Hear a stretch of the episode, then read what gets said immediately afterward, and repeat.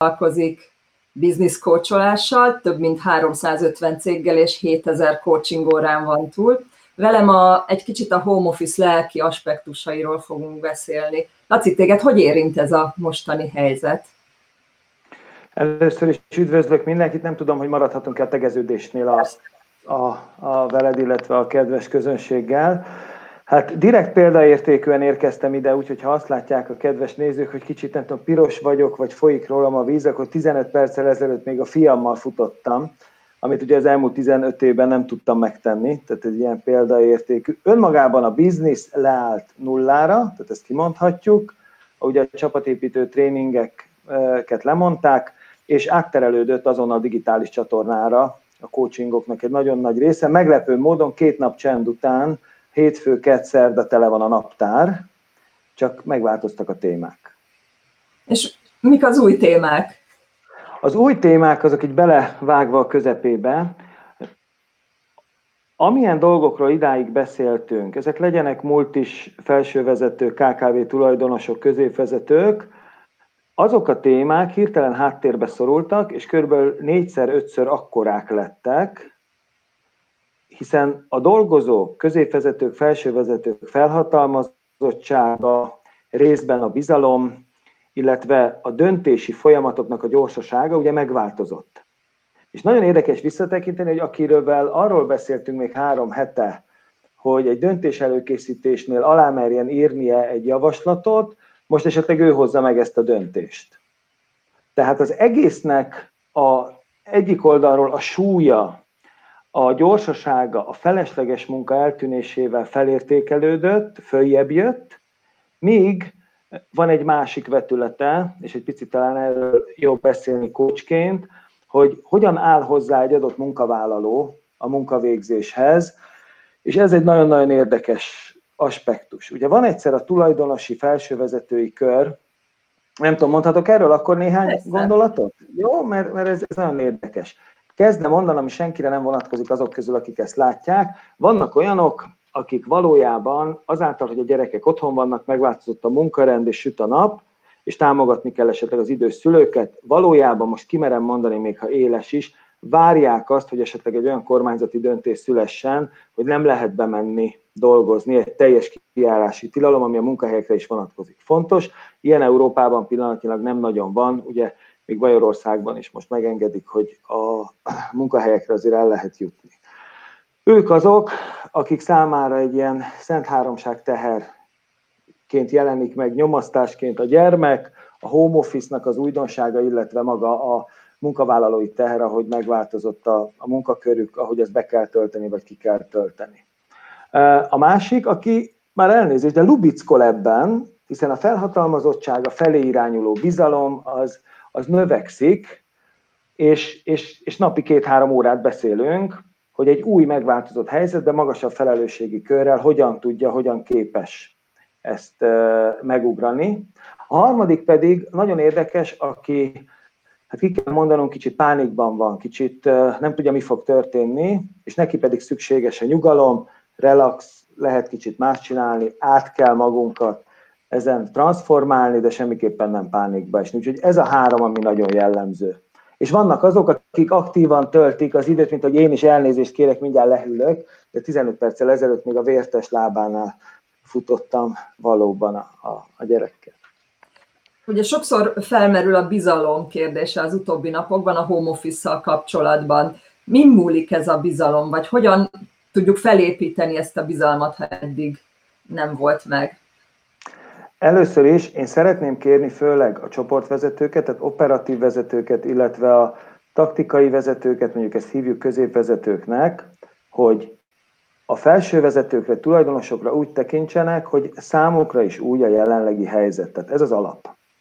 Ezáltal nagyon sok középvezető sérelmezi, ellentétben azzal, amit idáig mondtam, Sérelmezi, hogy a felsővezetők vagy tulajdonosok a csoport kólokba, hívásokba, webmeetingekbe, webináriumokba belépnek, és ők is jelen vannak, holott személyesen a cégben ilyen szintű meetingeken nem szoktak jelen lenni.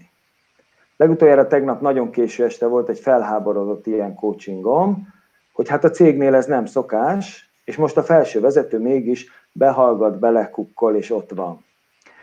Tehát az első, amit szeretnék kérni, ez nem a bizalomnak a hiánya, azt gondolom, hiszen utána a felső vezetőkkel is beszélek, hanem a megváltozott helyzetben a minket körülvevő irodából, legyen ez az ebéd, a dohányzás, egy olyan meeting, ahol végül is ott vagyunk, de rájövünk, hogy nagyon nagy szerepünk nincsen, az ott összeszedett információkat nem tudja összeszedni, és egy légüres térben van a döntéshozó felső vezető, és csak és kizárólag direkt bele használom ezt a trendi szót trollkodással, illetve részvétellel ezekben a, az új platformokon megjelenő beszélgetésekben részt kell, hogy vegyen, hogy infót kapja. Tehát első kérdésed, a bizalom egyik oldalról a felhatalmazottság és döntéshez kapcsolódó elvárás növekszik, hiszen gyorsnak kell lenni, ugye reagálunk egy kormánybejelentésre, reagálunk egy árfolyamra, reagálunk egy beszállító bezárására, reagálunk egy munkavállaló esetleges nem tudom, otthonmaradására,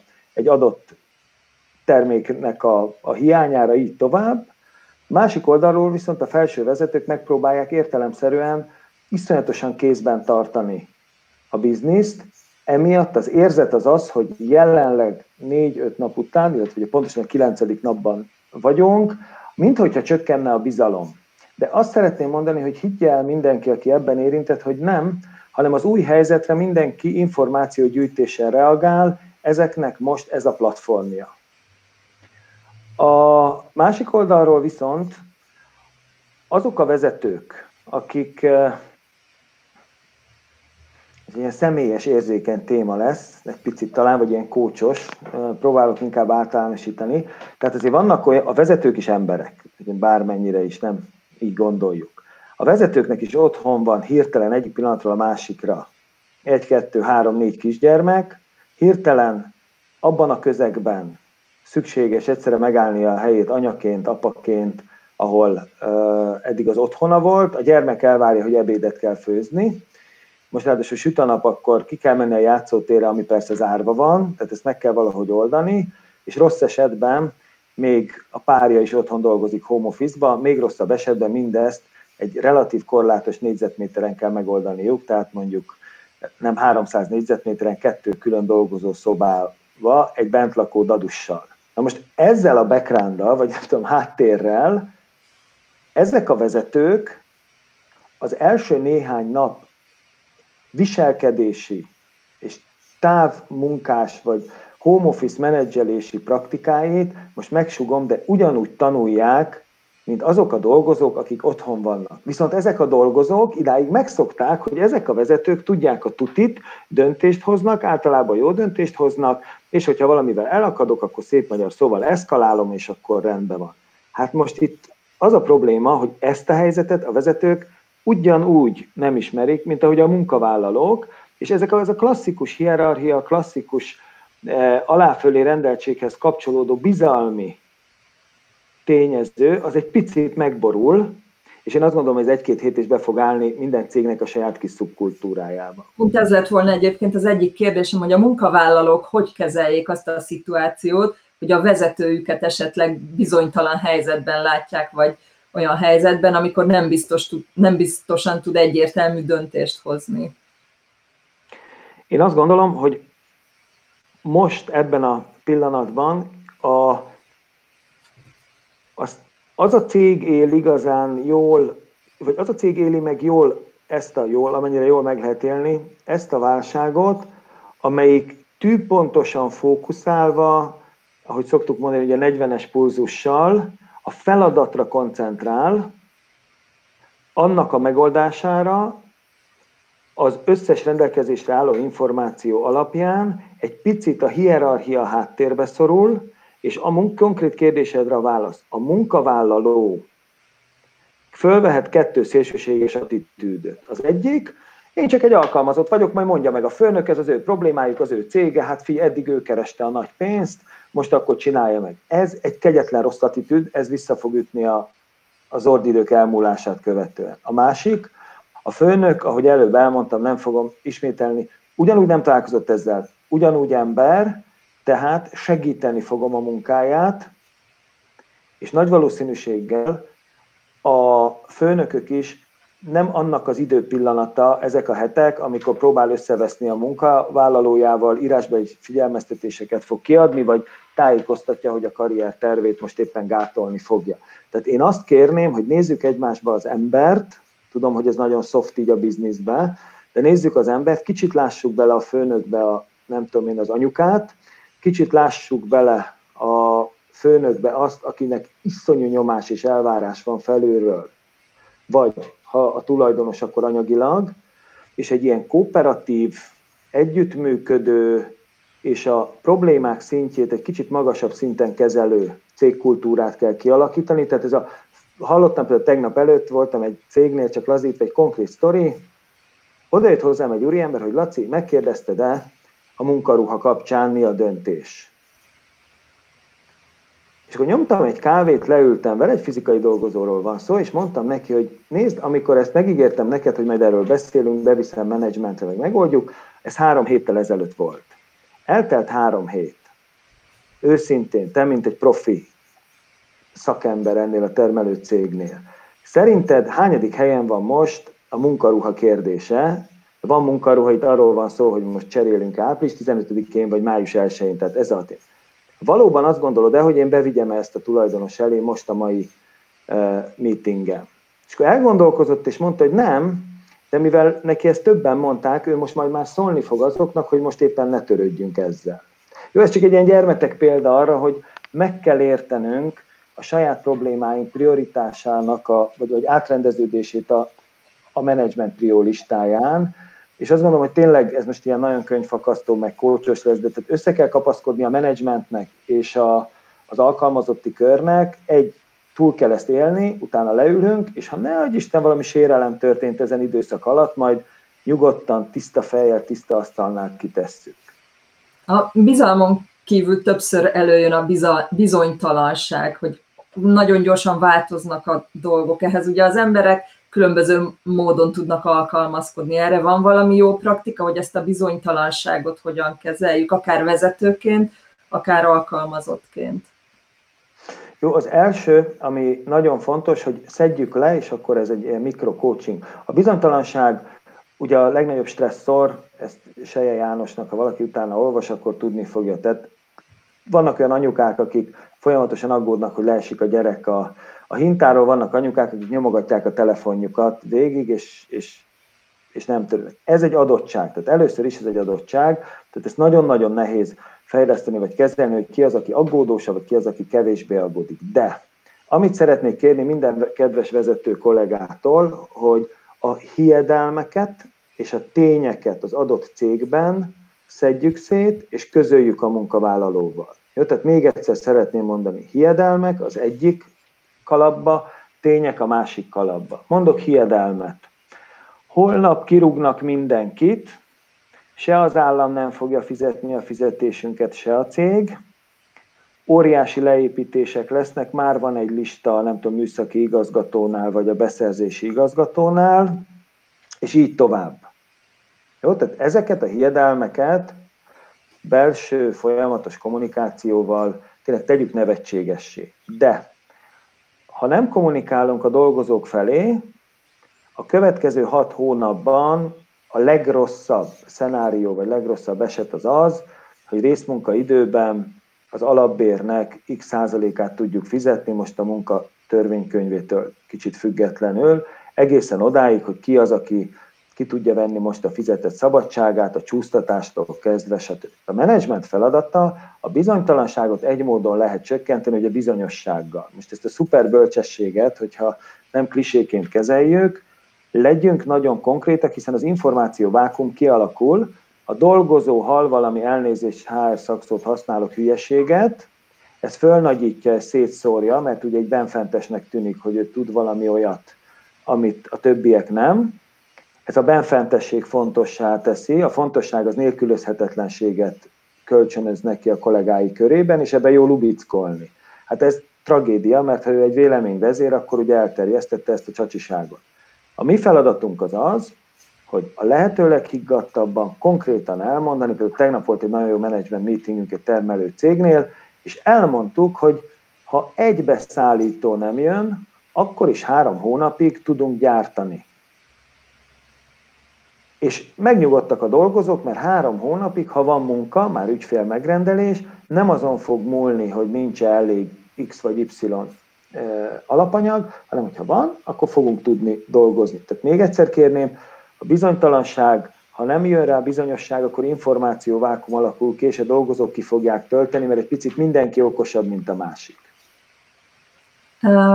Az elején említetted, hogy, hogy a csapatépítő programok lemondásra kerültek, és most ez a legkeves, vagy a legkisebb gondja a cégeknek, de mégis hogyan lehet egy csapatot egyben tartani, hogyan lehet csapatot építeni ilyen körülmények között?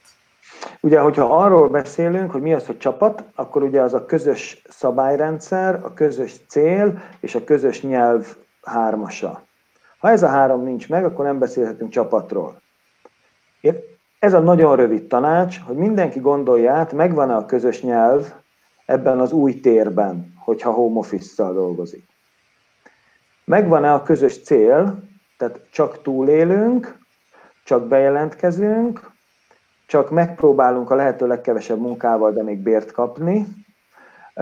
Ne adj Isten, felsoroltuk az elmaradásokat, és végre meg tudjuk csinálni az adminisztrációt, a összes olyan tevékenységet, amit nem szeretünk, teljes erővel megy a biznisz tovább. Tehát miért állnánk le azért, mert home office vagyunk, ugye rengeteg ilyen cég van, ez akár rám is vonatkozik, hogy ma, nem tudom, ez a hetedik óra, hogy beszélgetek veled, és, és még fél három sincsen, tehát megyünk tovább, nem történt semmi. Tehát a vezetőknek az a feladata, hogy ezt a közös cél, közös nyelv, közös szabályrendszert a lehető leghamarabb úgy alakítsák ki ebben a térben, amely egy picit, és elnézést kérek a kedves munkavállalóktól, akik látják, nézik ezt, egy picit kegyetlenebb, az esetleg barátságosabb céges szubkultúránál, amikor együtt vagyunk. Mire gondolok? Tehát a home office-nak egy titka van, és a lelki aspektus is, hogy én fontos vagyok, és dolgozom, és mit kell megtennem, a legjobb, hogyha reggel pontosan tudom, hogy aznap mit kell elvégeznem, és mikor elégedettek velem. Tudom, hogy nagyon, természetesen vannak olyan workflow vannak olyan uh, IT rendszerek, amik osztják a feladatot, vagy call center egyéb, back-office rendszerek, de a fejlesztőtől kezdve egészen a marketingesig és a coachig tudjam, hogy reggel 9-től, nem, fél hatig mi az a feladat, amikor elvégeztem a munkámat, hiszen most már nem munkaidőben, hanem mérjük, hanem idáig ugye le kellett tölteni a munkaidőnket, most ki kell tölteni a munkaidőnket. Tehát nagyon nagy különbség. A vezetők feladata, van hat emberem, ennek a hat embernek hat darab kosarat oda kell adnom reggel, hogy ezt kell teleszedni almával, fél hatig, akkor vagyok elégedett. Szerintem menedzsment szempontból kimerem mondani, nehezebb távmunkásokat menedzselni jóval, jóval nagyobb erőforrást igényel, jóval több kontaktus, jóval kevesebb operatív munkát tud végezni, egyszerűen csak azért, mert a reggeli kóloktól kezdve a meetingeken át az esti összefoglaló hívásig vagy mailig, másnapi feladatok összegyűjtéséig jóval több, mondhatjuk, operatív tevékenysége van. Ettől viszont a munkavállaló biztonságban érzi magát, hasznosnak, és tudja, hogy mi az, amikor nap végén nem Mondok egy konkrét példát, be vagyok jelentkezve, itt most itt vagyok stabilan, de mondjuk a másik kezemben van egy mobiltelefon, és azon meg nem tudom, játszom vagy csetelek. Ugye tehát ez is home office, az is home office. El kell érnünk azt, hogy valós teljesítményre törekedjenek, valós sikerre, ne pedig csak letölteni azt a nyolc órát. Legyünk egy kicsit optimisták, és néhány hónap múlva, amikor ezek a sötét fellegek távoznak a fejünk föl, fölül, akkor visszatér a sok office ember az irodába. Ennek is ugye van egy lelki vonzata. Mire, mire számíthatunk ebben az esetben, vagy hogyan kezeljük ezt a helyzetet? Megszoktuk, hogy nap mint nap otthon dolgozunk. Én azt gondolom, hogy itt megint szét kell szedni a három nagy populációt. Az egyik, aki, és ha megengedsz egy személyes megjegyzést, nálam most három gyerek van itthon, meg három kutya a, a házban, Plusz a feleséget. Tessék? Plusz a feleség. Tehát ezt, ez, ez azt jelenti, hogy öt felnőtt, vagy öt, öt ember, és, és három állat kering ugye ebben a térben. Tehát ez a populáció, aki számára jobb az irodai környezet, vagy optimálisabb az irodai környezet, föl fog lélegezni, hiszen én nem szeretném rózsaszínre festeni azt a képet, hogy hú de jó otthon lenni, közben dolgozni, és közben csicsereg a család körülöttünk. Ez nem mindenkinek jó. Tehát van ez a populáció. Van az a szerencsés, aki egyébként, és ezt kérem szépen a kedves döntéshozókat, HR vezetőket, hogy lássák meg, és lássuk meg, aki tényleg jobban tudott otthon dolgozni. Tehát hasznosabb volt a cég számára, mert egy izolált, egyértelműen mérhető csendet, nyugalmat, békét igénylő tevékenységet végzett. Számukra a visszatérés, és akkor a kérdésedre nem konkrét választ adva, megkérdőjelezendő. Ugye nem, ez a válság ez arról szól, hogy nem folytathatjuk ugyanott, ahol abba hagytuk, hiszen ha nem tanulunk belőle, hanem ugyanúgy építjük mocsárra a házat, hogyha észrevettük a mocsarat, akkor, akkor mit nyertünk vele azon kívül, hogy túléltük, próbáljunk még egy kis előnyt kovácsolni. Ezt a populációt emeljük ki, és nézzük meg. A harmadik, akire azt mondom, hogy a nagy túlélők tömege a munkaerőpiacon, és elnézést senki ne vegye személyeskedésnek, ők tragédia lesz, egy kifejezetten gyászmunka, és azt szeretném kérni mindenkitől, és ez nem a reklám helye, hogy abban a pillanatban ott van a helye egy igazi, ugyanolyan változásmenedzsment programnak, egy ugyanolyan újrafelépítésnek, egy újra csapatépítésnek, földolgozásának ennek az otthoni munkavégzésnek, annak a lezárásának és az új megnyitásának, oda azt gondolom, hogy kellünk mi trénerek, kócsok, vagy, vagy nagyon jó menedzserek, amikor is a munkavégzés során, vagy a visszatérés pillanatában tudjuk azonosítani, mint jó vezetők, hogy ki az a populáció, hát aki nem szívesen fog visszatérni. Jó? Ott azt hiszem azonnal meg kell fogni. Közben jöttek itt igen, egy kérdés jött két példányban. Mennyire tud egy vezető fair lenni, ha a csapatának tagjai nagyon más kihívásokat kapnak most a nyakukba, például gyerekek felügyelete, valakit ez ellehetetlenít, van, akinek pedig nincs gyereke, tehát őt nem érinti. Jó, itt én azt gondolom, hogy az igazságosság az nem egyenlő, ugye az egyenlőséggel.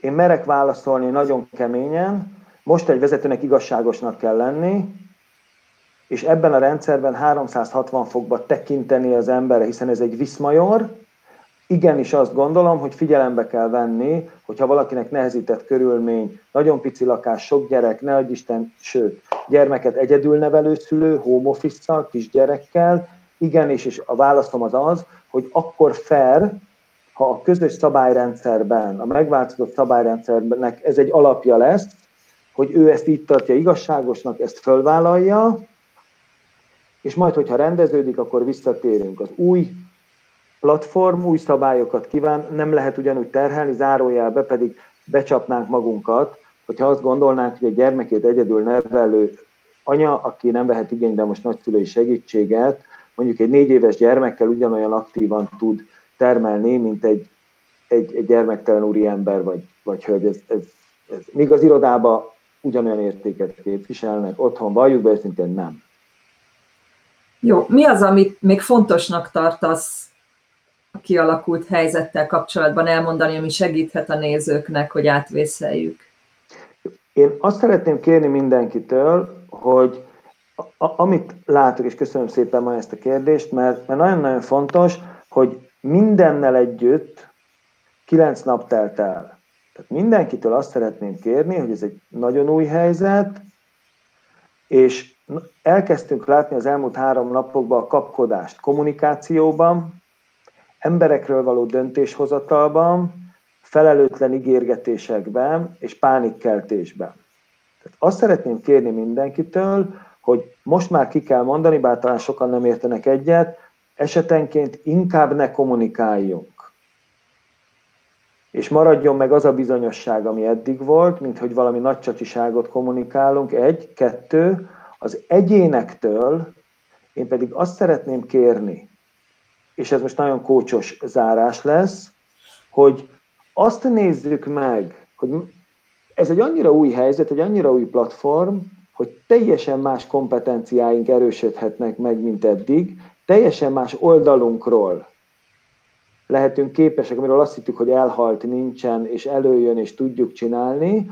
Tehát a konkrét tanácsom egy icipicit kívülről nézve a helyzetünket, ne katasztrofizáljunk, és tudatosan próbáljuk meg erősíteni azokat, amelyek ebben a helyzetben automatikusan megerősödhetnek. De most tudom, hogy egy kicsit ilyen kócsos volt, de én amit szeretnék mindenkitől kérni, a három héttel ezelőtti állapot, ami volt, az pillanatnyilag elmúlt. Ezen sajnálkozni, múltba nézni, könnyes szemmel hüppögni, az több, mint csacsiság, és akkor finoman fogalmazok. Tehát ugye a coaching az a, a mai napot néz és előre tekint.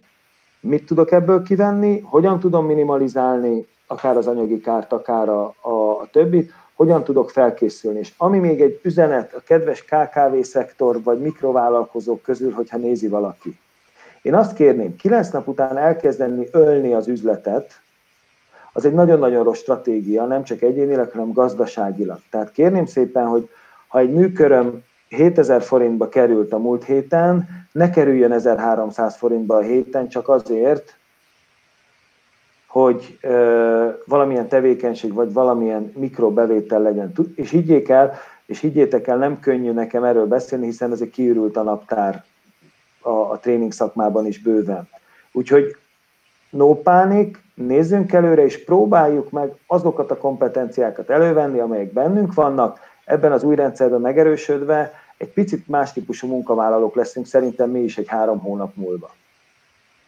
Csáki László, köszönöm szépen a beszélgetést, és hétfőn új vendéggel találkozunk ismét. Viszontlátásra, sziasztok! Köszönöm szépen, viszontlátásra, sziasztok!